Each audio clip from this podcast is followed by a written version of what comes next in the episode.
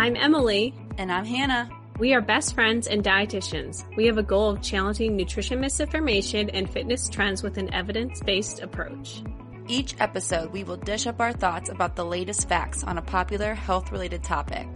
We're the Up-Beet Dietitians.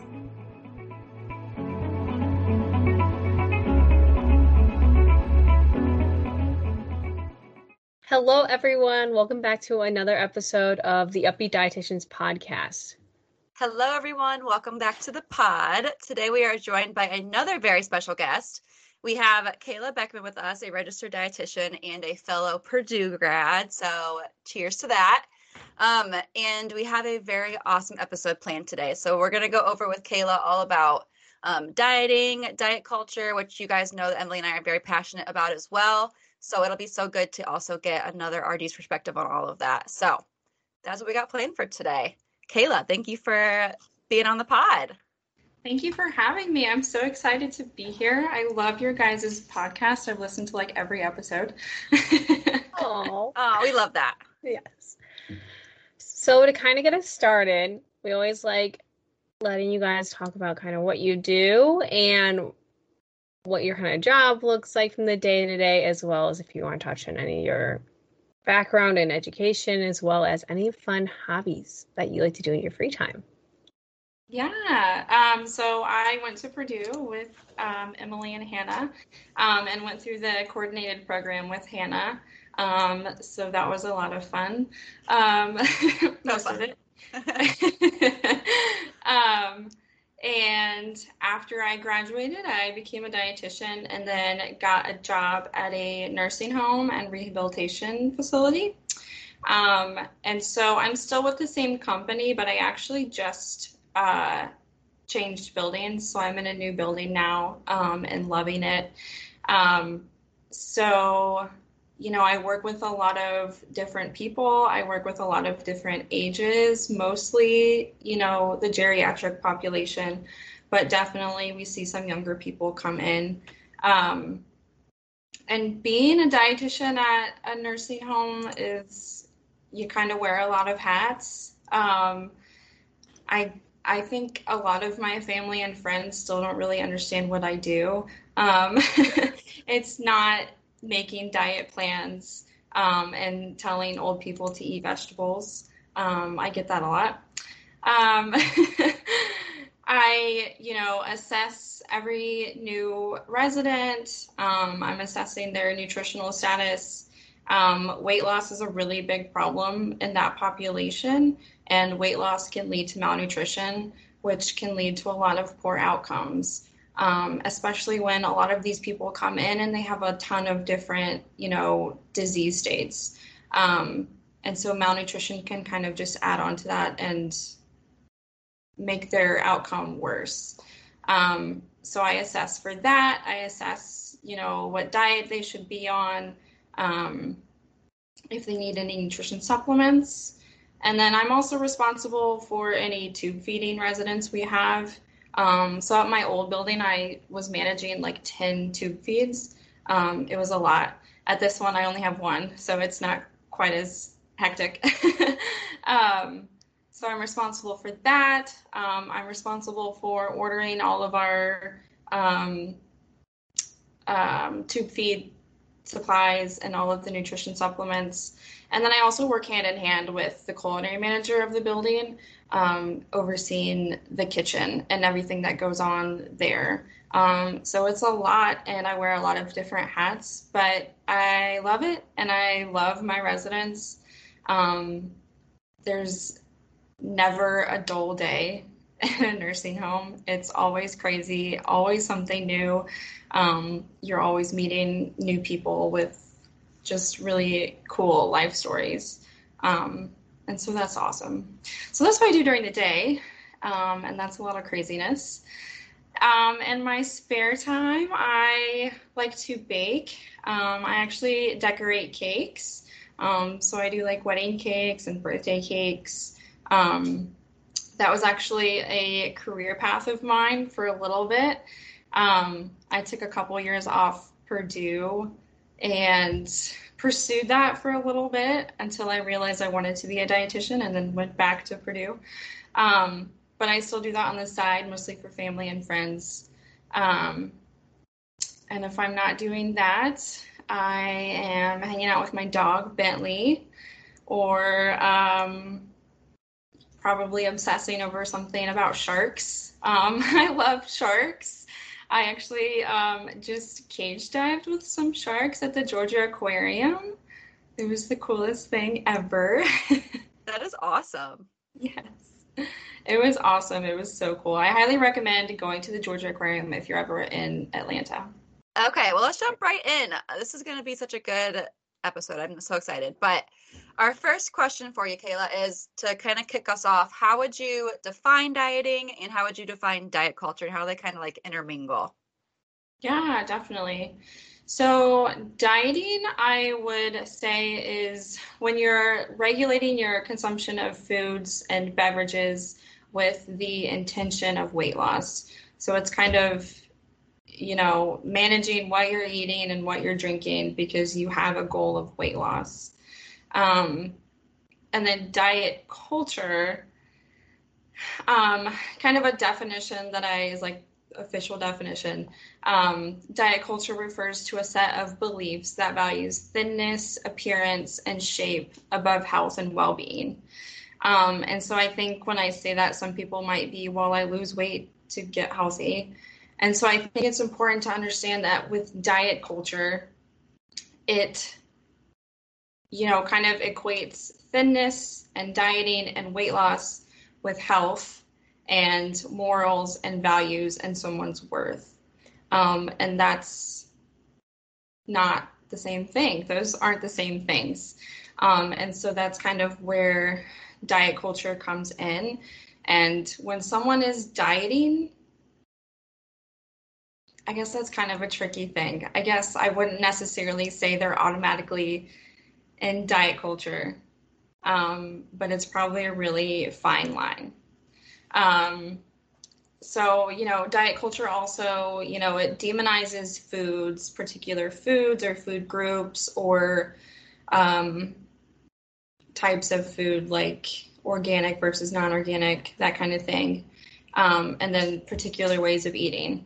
Um, and it assumes that those who don't meet the thin idea or the picture of health, um, you know, that they're unhealthy and that they're not promoting in any or participating in any health promoting behaviors because they don't meet that picture of what diet culture says health looks like. Um, and so there's also kind of this new thing that I think our generation is kind of jumping into, like the wellness culture, um, which is a part of diet culture. It just disguises itself, so it doesn't seem like it is. Um, wellness culture kind of trying to say that they aren't focused on weight or um, weight loss, but they're still demonizing certain foods or, you know, producing fear over certain foods and guilt over eating certain foods. Um, I think a popular one with that would be clean eating. I hear that all the time. It's so annoying. like, my first response when I hear that, well, what is clean eating? Like, what does that mean to you? Because that means nothing to me other than I wash my fruits and vegetables. so um, that's such a popular term, and it always makes my blood boil. it's like, well, what does that even mean? It's so frustrating. Yes. And I feel with wellness culture too, along with demonizing foods, they also glorify foods that shouldn't be glorified. Like the whole lemon water thing, for example, clean eating, like you just said.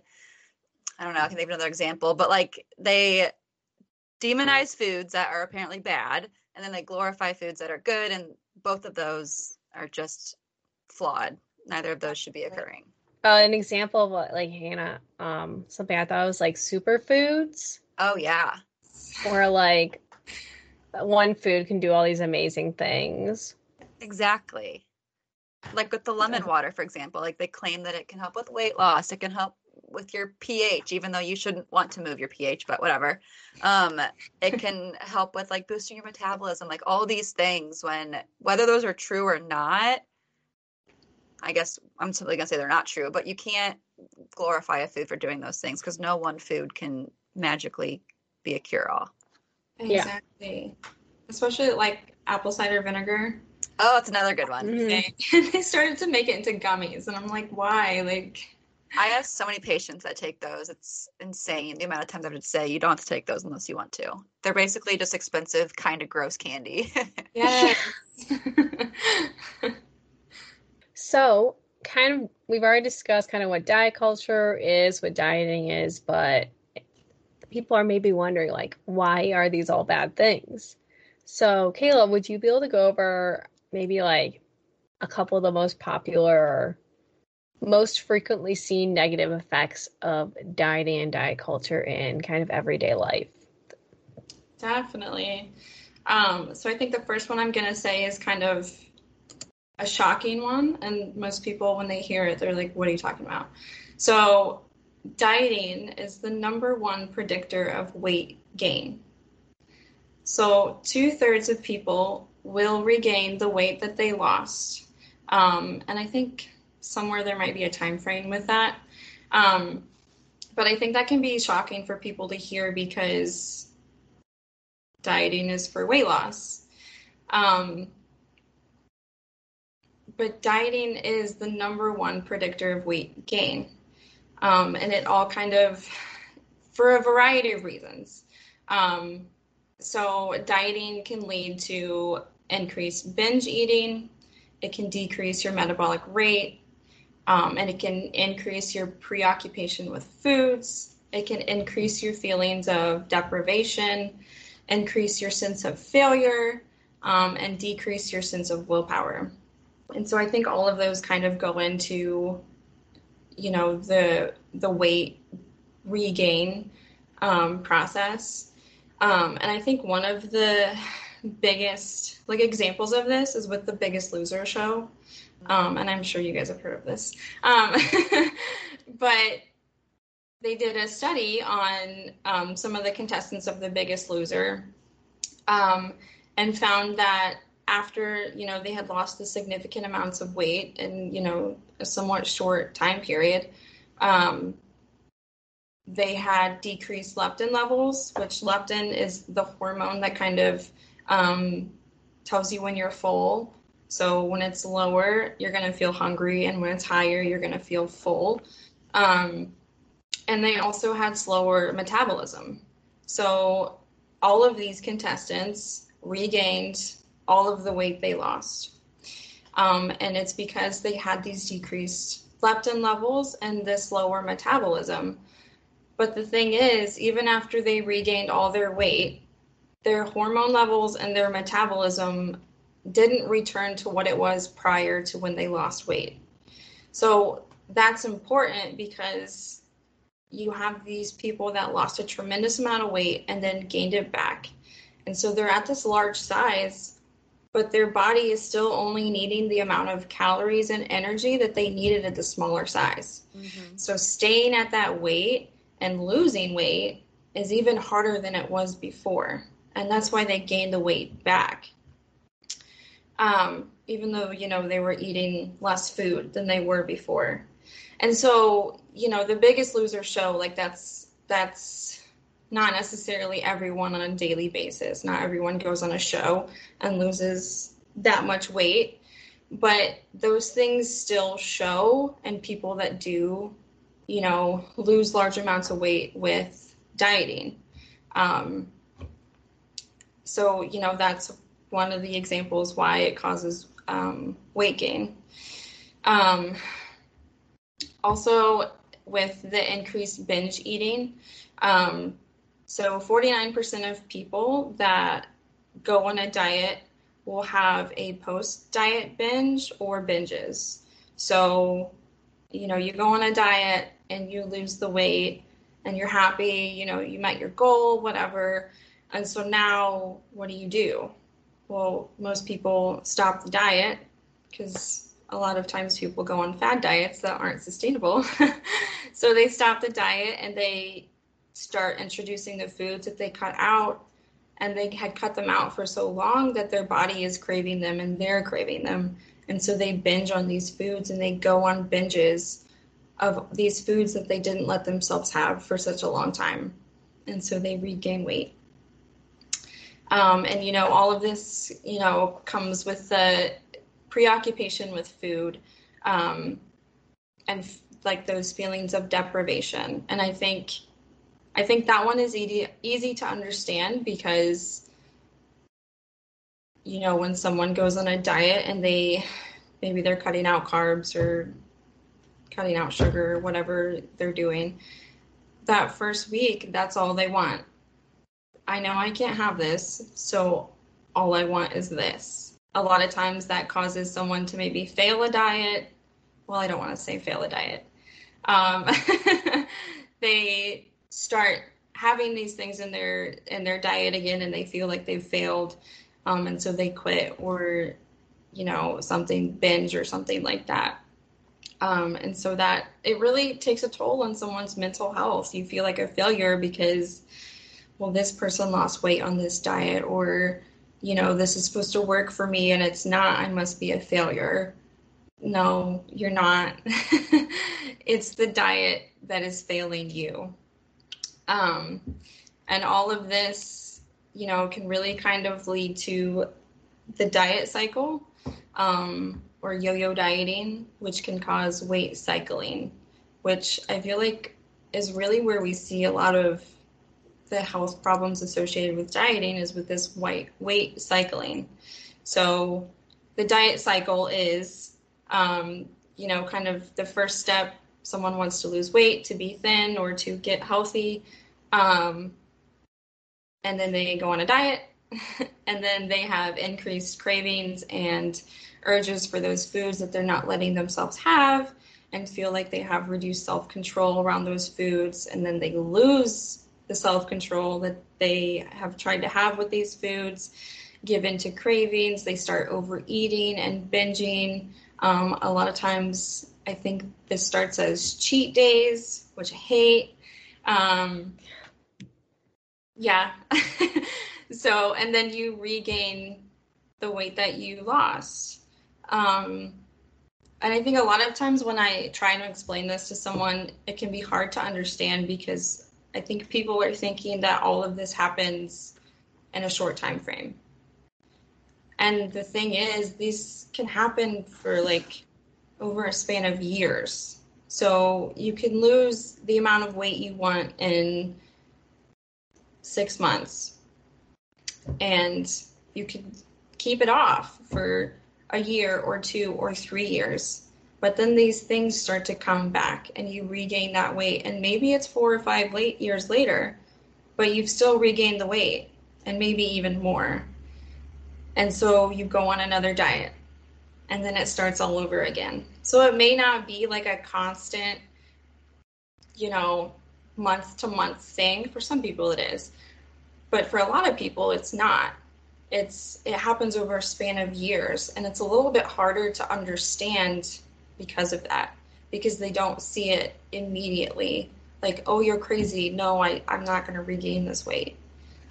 You probably will. It'll probably be in like three or four years. and then you're going to start all over again. Um, and that's where a lot of the health problems come in is with that weight cycling. Um, on another spectrum of that, um, dieting can increase the risk of developing an eating disorder.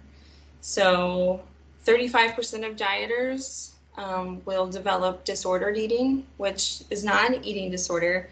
Um, it's behaviors that are unhealthy and that might be similar to an eating disorder, but it's not an actual diagnosable eating disorder. Um, it's not quite on that spectrum. Um, mm-hmm. And then 30 to 45% of those people will go on to develop an eating disorder, um, which is definitely not what we want.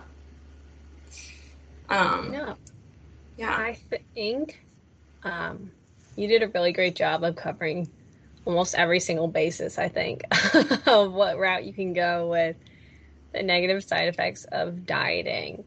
And I'm really glad you talked about how that yo-yo dieting or dieting cycle isn't within just a month. Um, I think the time frame is the two thirds gain it back, the weight back in two years. I'm not 100% confident on that, but I believe that is it.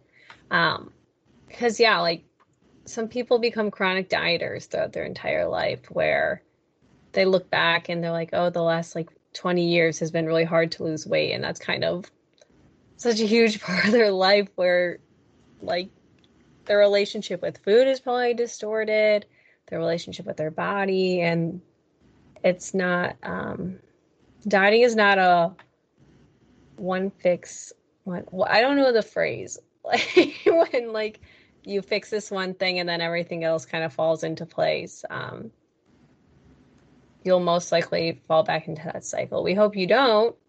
We perfect world you wouldn't, but unfortunately that is a common side effect. That was actually a perfect segue into our next talking point is we talk about how people become chronic dieters. We can talk about how they can experience a diet cycle or like 3 or 4 years. What can they do to kind of break that cycle? Yeah, with dietitian approved tactics. um, so I think number one for me, um, I'll, I'll, let you guys chime in after because I, I know actually I know Hannah, you probably have other things, but so intuitive eating um, definitely would be the number one thing. Um, it's definitely what helped break me out of diet culture um, before I became a dietitian. Um, so I know it works. And I think you guys had a episode on intuitive eating. Yes. So I didn't want to like go into depth on intuitive eating because it could take like 10 episodes. Yeah. Um, go the episode. yeah. um, so the definition from the intuitive eating website, which is created um, by the creators of intuitive eating, which are two dietitians. Um, intuitive eating is a self care eating framework which integrates instinct, emotion, and rational thought, um, and is a weight inclusive, evidence based model um, with a validated assessment scale, which is probably just important for us. Um, and then the definition from the NEDA website, which is the National Eating Disorder Association, um, intuitive eating is about trusting your inner body wisdom to make choices around food that feel good in your body without judgment and without influence from diet culture. Um, so there's 10 principles to intuitive eating, and I'm not going to go into any of them, but the purpose of them are to help you normalize your relationship with food and with your body. Um, and so, you know, kind of one big thing I didn't touch on and negative things about dieting is the relationship you develop with your body and with body image um, and body dysmorphia. Um, but I think that intuitive eating is growing, and I think a lot more people are hearing about it, um, which is good and awesome. But that also means that people can spin it and make it what they want it to be. Um, I think some people are trying to make it into a diet um, or make it another weight loss tool, and that's not what it is. It's not meant for weight loss, it's not a diet. Um, it really is to help you repair your relationship with food and with you know your mind and with your body um, another common thing um, I think it, it gets a rap for is that it's just eating whatever the hell you want when you want. Um, and that's really not what it is. You're not just giving up on nutrition and saying, screw nutrition, all the science, you know, is bullshit, whatever. It's not just giving up or eating with reckless abandonment. Um, it's giving unconditional permission to eat with curiosity and non judgment. So you're removing the stigma and the guilt and the fear around food that a lot of people develop when they diet or when they go on diets. So, you know, they they have these stigma about um, carbs or sugar or um, something else that's popular right now. I don't like so any many. food. Every food is demonized Basically at some point. every food in the world, yeah. some diet has has uh, demonized it, yeah. Mm-hmm. um, so it really is, you know, kind of taking that away and helping you learn to eat from a place of curiosity and a place of non-judgment. Um, you know, what do I what do I want right now? What does my body want? What can I give my body and give myself that I know is going to satisfy it, that I know is going to fill me up? Um, and that has nutrients in it that I need. Um, and that's not always the case. You can eat foods um, that maybe don't have a lot of micronutrients. Um, but you can eat them because you want them and you don't have to feel guilty about eating them.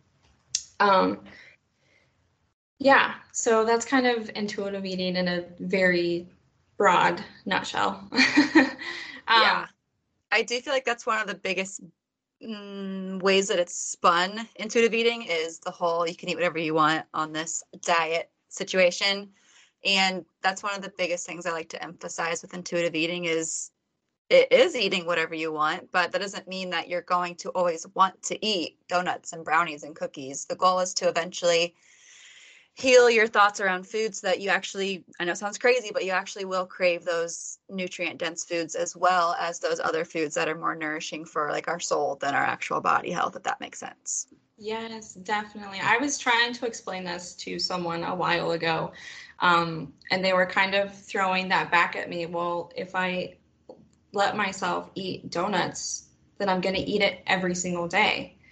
And it's hard to understand because that person isn't is still stigmatizing that food. Is it a word? Stigmatizing? I think so. Oh yeah, yeah. Close enough. Yeah.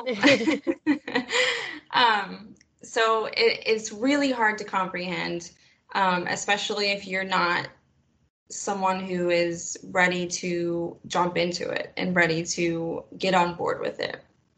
Um, so yeah, it can be hard to explain to people, but that's yeah. Okay. and like if you are just starting it, you might have that period where you do overeat those foods that have been forbidden in your life for so long. But that doesn't mean that once you are a full blown intuitive eater, that's going to be your life forever. It just is going to be a learning curve for sure. A hundred percent. And if you're eating donuts every day, I could bet you're not going to feel good. Exactly. That's, that's, what I said. Like you're not going to want to. yeah. but yeah, hundred percent. You'll probably want a vegetable. yeah. I think a lot of people like that is hard. Like that first process of starting intuitive eating, you're letting yourself have all these foods and a lot of times you do overeat these foods and that's okay. That doesn't make you unhealthy. Like a week's worth of your eating or even a month's worth of your eating habits does not define your health.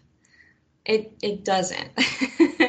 you like think in years and it's really the lifespan of your habits that are are having an impact of on your health. Absolutely. yeah. So true. So good. Intuitive eating. Um, so also another thing I would say um, is removing weight from the focus, which is hard to do, especially in diet culture, where attaining a certain weight and attaining a certain body shape and body size is what's seen as good and um, beautiful and attractive and all of those things. Um, but if your goal is, because I always hear when I ask someone why they want to lose weight, oh, I want to get healthy. Well, what does healthy mean to you? So if your goal is to get healthy, then we're not going to focus on your weight. So take weight, take that number out of your focus, put it on a back burner or completely take it off the stove. Um, and really understand that health is an individual thing. Each of us needs different things. Um, each of us learn in different ways. Each of us eat in different ways, and that's okay. That's what makes food awesome. Like the fact that we all eat differently and like different foods and have different taste buds, um, and we grow up eating different foods. Like I think that's awesome. Like why would you want to go on a diet and change the way you've eaten your whole life? Um, health is an individual thing and eating is an individual thing. It's not a one size fits all. That's why I hate meal plans and diet plans. um, they're necessary in some cases, but for most people, I hate them. Um, so, what's healthy for someone may not be healthy for you. A diet that works for someone isn't going to work for you. It's not going to work for anyone. Um, and definitely understand that you know, being thin does not necessarily equal being healthy. Um, we're all meant to be at different weights. We're all meant to be different body sizes and body shapes. Um, we're not all meant to look the same and and be the same weight and have the same size. A healthy weight for me might be different for a healthy weight for someone else who is the same age and gender and height as me, and that's okay. Um, we all kind of have a set point where our body feels good and it's functioning well and it's healthy, as in all of those things. Plus, you know, our our blood work looks great. Um, we don't have any nutrient deficiencies. Um, so everyone has this different weight where they feel good and I think that's so important to understand and to kind of learn where that is for you. Because for some people, for a lot of people, that weight isn't going to be um, maybe the weight that you want to be at. Um, and that's really important to understand because going back to being thin doesn't always mean being healthy losing weight doesn't always mean getting healthy. Um, you know, along with that, um, you know, when people lose weight, it's not always because they're trying to lose weight. Um, a lot of people might lose weight because they are sick, because they've had a death of someone they love. Um, maybe they're struggling with a mental illness. Maybe they have an eating disorder. Um, and I always like to promote not commenting on someone's body or someone's weight loss or weight gain because you don't know the reason behind it. You don't know if it was intentional or not. Um, and it could be a really serious thing that they have going on in their life and that's why they lost weight. And now you're telling them that, oh, wow, you look great, you lost weight. Well, they didn't mean to lose weight, and they actually have this major thing happening in their life. But now you've told me that I look great, so I have to stay at this size or I don't look great. Um, that's such an important thing to understand, too. Like, we don't need to comment on other people's bodies or weight loss or weight gain. Just keep it to yourself. Um, Um, Everything you just said. like, yes. There's so many more interesting to talk about yeah, than someone's right? weight. yes. Just keep it to yourself. Mm-hmm. So those are all amazing ways that people can kind of get out of this diet cycle. And additionally, you don't have to do it alone, which is another thing. There's a really there's a lot of awesome support groups online. You can follow. There's so many anti diet culture dietitians on social media. It would be hard not to find one. to really try. Yeah. Um, and also, if you need that personalized help, you can always seek out a dietitian. Um, maybe Google dietitians near me I'm honestly not sure how to find us. I okay. feel like there's some kind of website that shows like Intuitive Eating Dietitians. Oh yes, that too. Yeah. Does that yes. sound familiar? Yes, that's a thing. We can link that below. We'll link that below. yeah, I'm only like we're a mystery. I feel like most people find like in general, people like like dietitians who do this like online, I feel like is the biggest thing. Like social Yeah. media. Like you Yeah. find someone you love on Instagram, they have a program they offer, a one-on-one counseling, and people often just go through it that way. Yeah. And even But- if they don't have any of that like advertised, you can always message them, be like, Do you know anyone True. that you can refer me to? And then there you go. So are kind of leading into I was eventually getting there to this next talking point. Um my transitions are just never great. But Kayla Hannah's bullying me, but it's okay. Emily's great at transitions. um, Kayla, how can everyone kind of as healthcare professionals, um, personal trainers, medical providers, anyone that might be working with someone who is struggling with diet culture, what can we do you think we can do?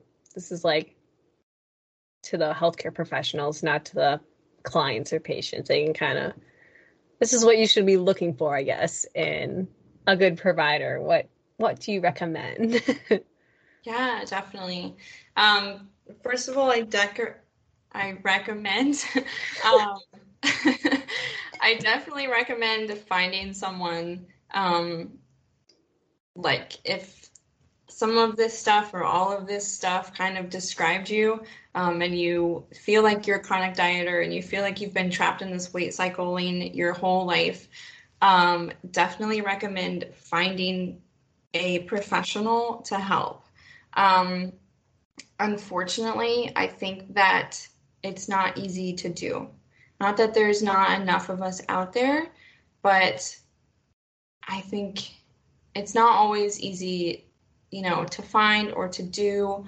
Um, and I think that sucks. And I feel like that would be, I feel like that needs to be improved and worked on. And I don't know how to do that.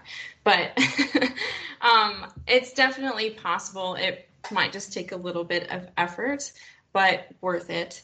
Um, so I think when you're looking for a professional, you know, whether it's a dietitian to help you with nutrition, um, or a personal trainer to kind of help you with exercise, which I haven't really talked about a lot, um, or a medical provider of some sort, doctor, nurse, or something, um, definitely find someone that knows that dieting and diet culture is the problem. Um, someone that promotes and teaches intuitive eating, um, and also someone that aligns with HAES. Um, so HAES is Health at Every Size. Um, and I think this is such an important thing. And I think it's something that is like super misunderstood. Um, I think a lot of people think of HAES Health at Every Size as them saying that you can be healthy at any weight is healthy. Um, and that's not necessarily what they're saying. Um, so kind of the definition from the HAES website, and I think this is important to like talk about. Um, HAES is a shift away from a weight centric approach to health and healthcare to one that highlights body diversity and behavior change to attain desired health outcomes as opposed to focusing on manipulating weight and shape. So, health at every size is not saying that all bodies are healthy, but that health promoting behavior changes can be made without focusing on a person's weight or shape. Um, so, understanding that a person should not be judged um, or discriminated against based on the size of their body. Um, I think that's such a common thing that happens like all of the time, and it sucks. Um, you see someone in a larger body, and you automatically assume, wow, that person's really unhealthy. Um, wow, they must not care about themselves at all. Wow, they really need to lose weight. And aligning yourself with HAES is working to go against that and understanding that first of all you don't know anything about that person you don't know where they are in life or why they're at that body size. Maybe that's the body size they've been at their whole life and that's their that's their body's happy weight. Maybe that's genetics. Maybe that's a condition or an illness. Like you have no idea. You don't know if they're you know engaging in health promoting behaviors or not. So to just automatically judge someone based on you know their size is not helpful. Um, and you know not only does that happen like all the time but it happens a lot in the medical field. Um, and that sucks even more. Um, i think there's a lot of stories and examples of people in larger bodies going to the doctor and everything gets blamed on their weight. Everything you know, is, oh, well, you need to lose weight and then we can look at it. Um, you know, symptoms go ignored and tests don't get done because doctors just assume that they're having these issues because they're overweight. Um, and that's not fair and that's not true or accurate. Um, and it's not okay. um, and that really goes for any medical professional or personal trainer. Um, so I think that's definitely a super important thing to look for when you're looking for help. Um, go to someone who is not going to practice with non judgment. Um, so, yes, find someone who is HAES aligned. Um, and then, you know, kind of talking more to the professionals, I think it's important to remove weight from the conversation. Um, so really focus on their wanting to improve their health, not lose weight, because those are not the same things. Um, so taking weight out of the conversation. As a dietitian, you know, you can still know their weight and you can use that as a tool for yourself but you don't have to include it in the conversation with your client or your patient. Um, it doesn't have to be the focus of everything. Um, and definitely not like how you measure progress. So we're not going to weigh you every week, and that's how we're measuring your progress because that is like the opposite of all the points I'm trying to make. Um, um, so definitely that. Be mindful of the words you say um, you know, don't talk about weight. Don't talk about, um, you know, good and bad foods. Um, those kind of things. Just being mindful. I feel like that's kind of common sense. Um, and then definitely stay in your lane. Um, this is such an important thing for healthcare professionals. Um, and I think a lot of times some people don't stay in their lane, and that can be really frustrating. So, if your dietitian, um, refer them to a personal trainer for their exercise and movement. If you're a personal trainer, refer them to a dietitian, especially if you're seeing some really concerning behaviors around eating um, and movement. Like, don't give them nutrition advice. Refer them to a dietitian. Um, I would say the same for doctors, but doctors are kind of a whole different breed. Um, I have a lot of opinions on doctors. Um, same, same. I work in a weight loss clinic, and so a lot of our patients come from doctor referrals. And like to what you were saying a few minutes ago, where like they'll come to the, doc- the doctor's office because they have a cough, and they'll end up being referred to our clinic because of their weight. Like they don't even get treated for the cough. They just come to see us to lose weight because that was evidently the problem for the cough. It's so frustrating. The amount of stories i've heard is just insane it's so sad too and they like always just feel so lost they've been struggling their whole life and they never get answers they just get told eat less move more that whole thing and again i don't want to blame doctors because it's not what we're doing today but they are a big culprit of that oftentimes because they just don't learn how to treat it. And I thankfully think the HAES approach is becoming more of a thing in terms of like the medical profession. Um, at least I hope it is. But it definitely, with the older population of physicians is not always the approach they take. Um, well, that was a great summation of kind of what we can all do as practitioners and how people who are looking for providers can go about, you know, what they should be looking for, I suppose. Kind of along with all of this, so in terms of like diet culture, dieting, do you have any personal experiences personal experiences, excuse me, you've either had like in your own life or that you've seen on social media or that maybe like patients or friends or peers or whoever that have experienced that you kind of want to share to kind of just keep on building the awareness about all of this? Definitely. Um, I think that I kind of fall into the same boat as a lot of dietitians. Um, not all dietitians. I don't want to make that categorization. Um, but I think a lot of dietitians uh, struggled with eating, struggled with dieting, struggled with disordered eating. Um, I think a lot of dietitians have struggled with eating disorders.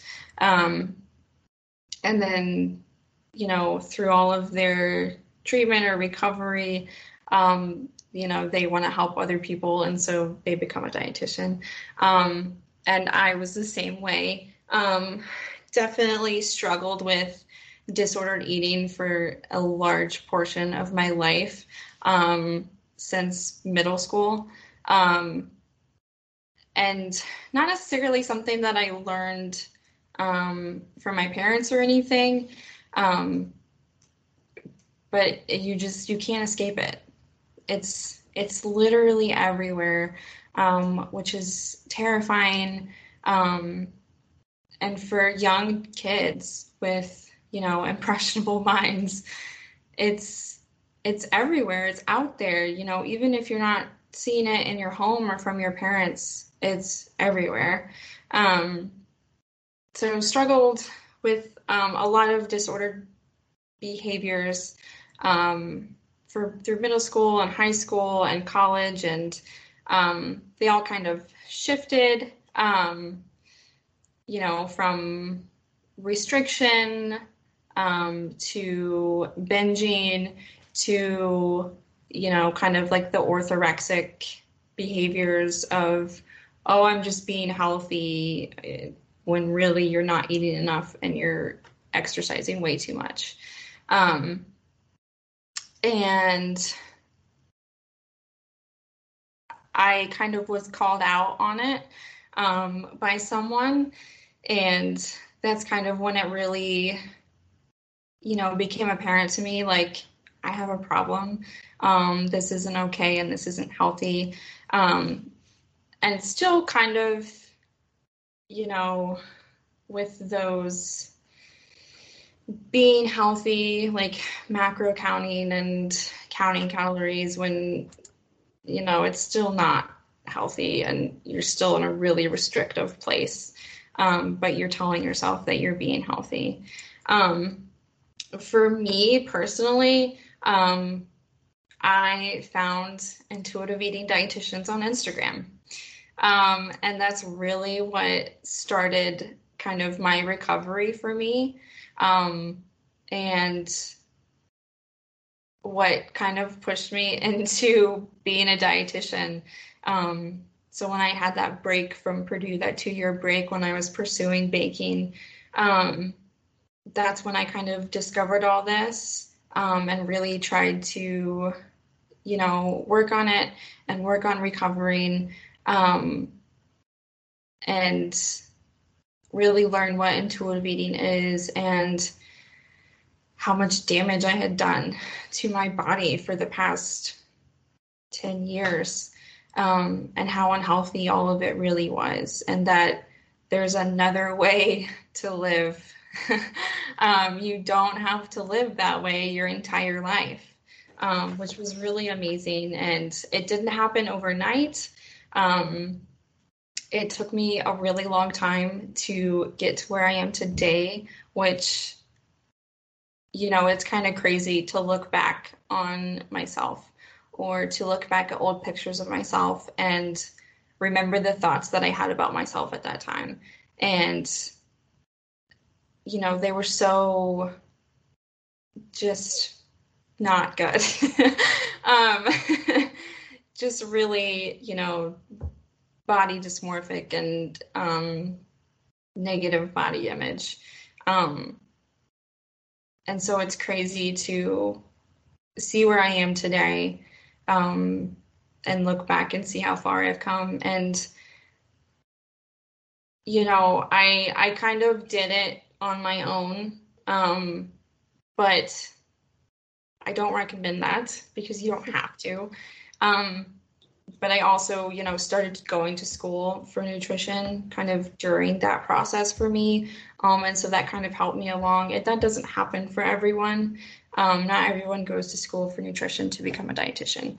Um, so I definitely recommend going to someone for help um, because I think, you know, I could have saved a lot of, of time and stress for myself um, if I had, you know, reach out to someone. Thank you for sharing that with us. I hope yeah. it definitely resonated with me. and I'm sure it's going to resonate with a lot of our audience because the more personal experiences I think they hear, the more real and relatable it becomes. Especially from dietitians, where people think that we have it all figured out. Like Kayla said, most of us start out having no clue what we're doing. We often are so trapped in diet culture because like Kayla said too, there's no escaping it, which I love that you said that because it's like we don't even know the difference. Like we don't know there is another side of it where you don't have to live like that. And so people often just feel like it's the only way. But what I was saying is it's so good to hear that perspective from dietitians because people think that we don't struggle with that, but we often do. It's usually how we became inspired to be dietitians. Whether that's wrong or right, can't really say that, but thankfully most of us go through our education and learn that that style of eating and all of that is not beneficial for most people. So, yes, thank you so much for sharing all that. That was very good. That'll really help a lot of people, I think. Yeah, definitely. This kind of wraps up the end of our episode. Kayla will kind of give you the floor. We like to do a, la- a final verdict whenever we do like fad diets or stuff like that but diet culture and dieting is bigger than fat dieting. so, um, any final thoughts or comments that you just like to leave out there about dieting or diet culture? Yeah, so um, I think this kind of touched on what Hannah said, um, and kind of a good way to sum it all up. But we all basically essentially grow up in diet culture. Um, we're presented to it at a young age, um, and and it's pushed in our face our entire lives. Um, so when you hear about intuitive eating and when you hear about HAES, um, it can kind of be shocking. Like, what are you talking about? Like, I don't have to live this way. Like, I don't have to lose weight to be healthy. Like, it's shocking and it seems not real. It seems not possible um, because you've lived like this your whole life and it's everything you've ever known. It's everything that's ever been taught to you or shown to you. Um, so it can be really easy to be defensive.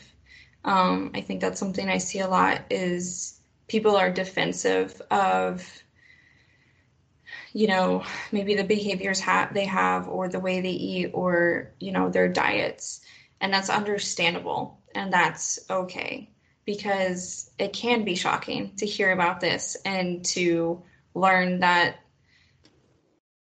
there's a way out um, and that you don't have to live like this for the rest of your life.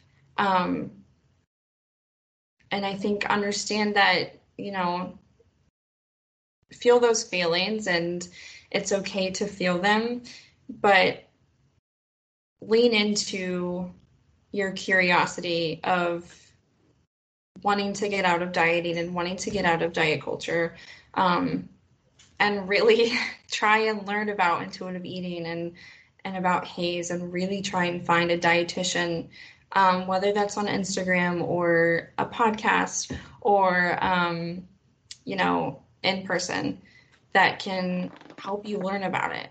Um, definitely also recommend the book intuitive eating, Mhm. um, that's probably the best first step you could take. Okay. Whew. Now that all the heavy stuff is done, um, we have a fun bonus question today. So, Kayla, we'll let you go first. We always have our guests go first with their answers, but the bonus question of the day is Does ketchup go on the fries or do you put it on the side to dip your fries into? What are your thoughts and why? Um, I have very strong opinions on this. Um, I have never in my entire life understood people who just squirt their ketchup on top of their fries. Whew. What are you doing? That's not how you eat French fries. First of all, you're not getting ketchup on all of the fries. So you're going to have some fries with a whole lot of ketchup and some fries with not very much at all. And that's not an enjoyable eating experience. Second of all, unless you shove the fries in your mouth in like 20 seconds, the ketchup sitting on the fries is going to make them soggy. Why would you want that? Plus, then you either have to choose if you want ketchup on your hands while you're eating them, or if you eat fries with a fork, and that seems kind of psychotic. So, definitely on the side. yeah, that was my biggest thing is like, do you get your hands dirty and like risk like picking around, or do you use a fork and look ridiculous? right? Yeah. Yeah. Yeah, I'm on the even- same page. I don't even need to say anything because you Yeah. already got all the points I was gonna bring up. Now I kind of like ask every person that we ever meet on the podcast, like, which one is it? yeah Because I feel like everyone agrees, but there gotta be some weirdos who don't, obviously, or this question wouldn't exist. yeah. But I feel like this is one that like if they put it on top, I don't know if like I want to eat around. I'm like, what other crazy things are you doing? Yeah, right. what other lengths will you go to? right. Kind of wrap this all up. Kayla, the audience wants to hear. I already know they're asking where can they find you besides this one episode. Um, I do have a Instagram page, um, a nutrition one. It's called Making Nutrition Simple. Um, I don't say I'm great at posting, but I try to be. Um, it's a goal of mine, but I do have some stuff on there. So Check it out, guys. We'll also link it Yeah. if you don't want to put in your search engine. For whatever reason. It's a really hard one to spell out, so I get it. All right, Kayla. Well, thank you so, so much for being on the podcast. This is such a good perspective that you provided for us and for everyone listening. I think this will be such a good episode for people to hear. And we just really appreciate you coming on. thank you so much for having me. I loved it. Yay. All right. Be sure to turn tune in next week for another episode of Oh, the gosh. Digestions Podcast. Good All job, I'm girl. saying before I mess up anything else. Good job, girl. Alrighty, everyone. Have a great day. Bye. Nice job. Okay. Okay, bye.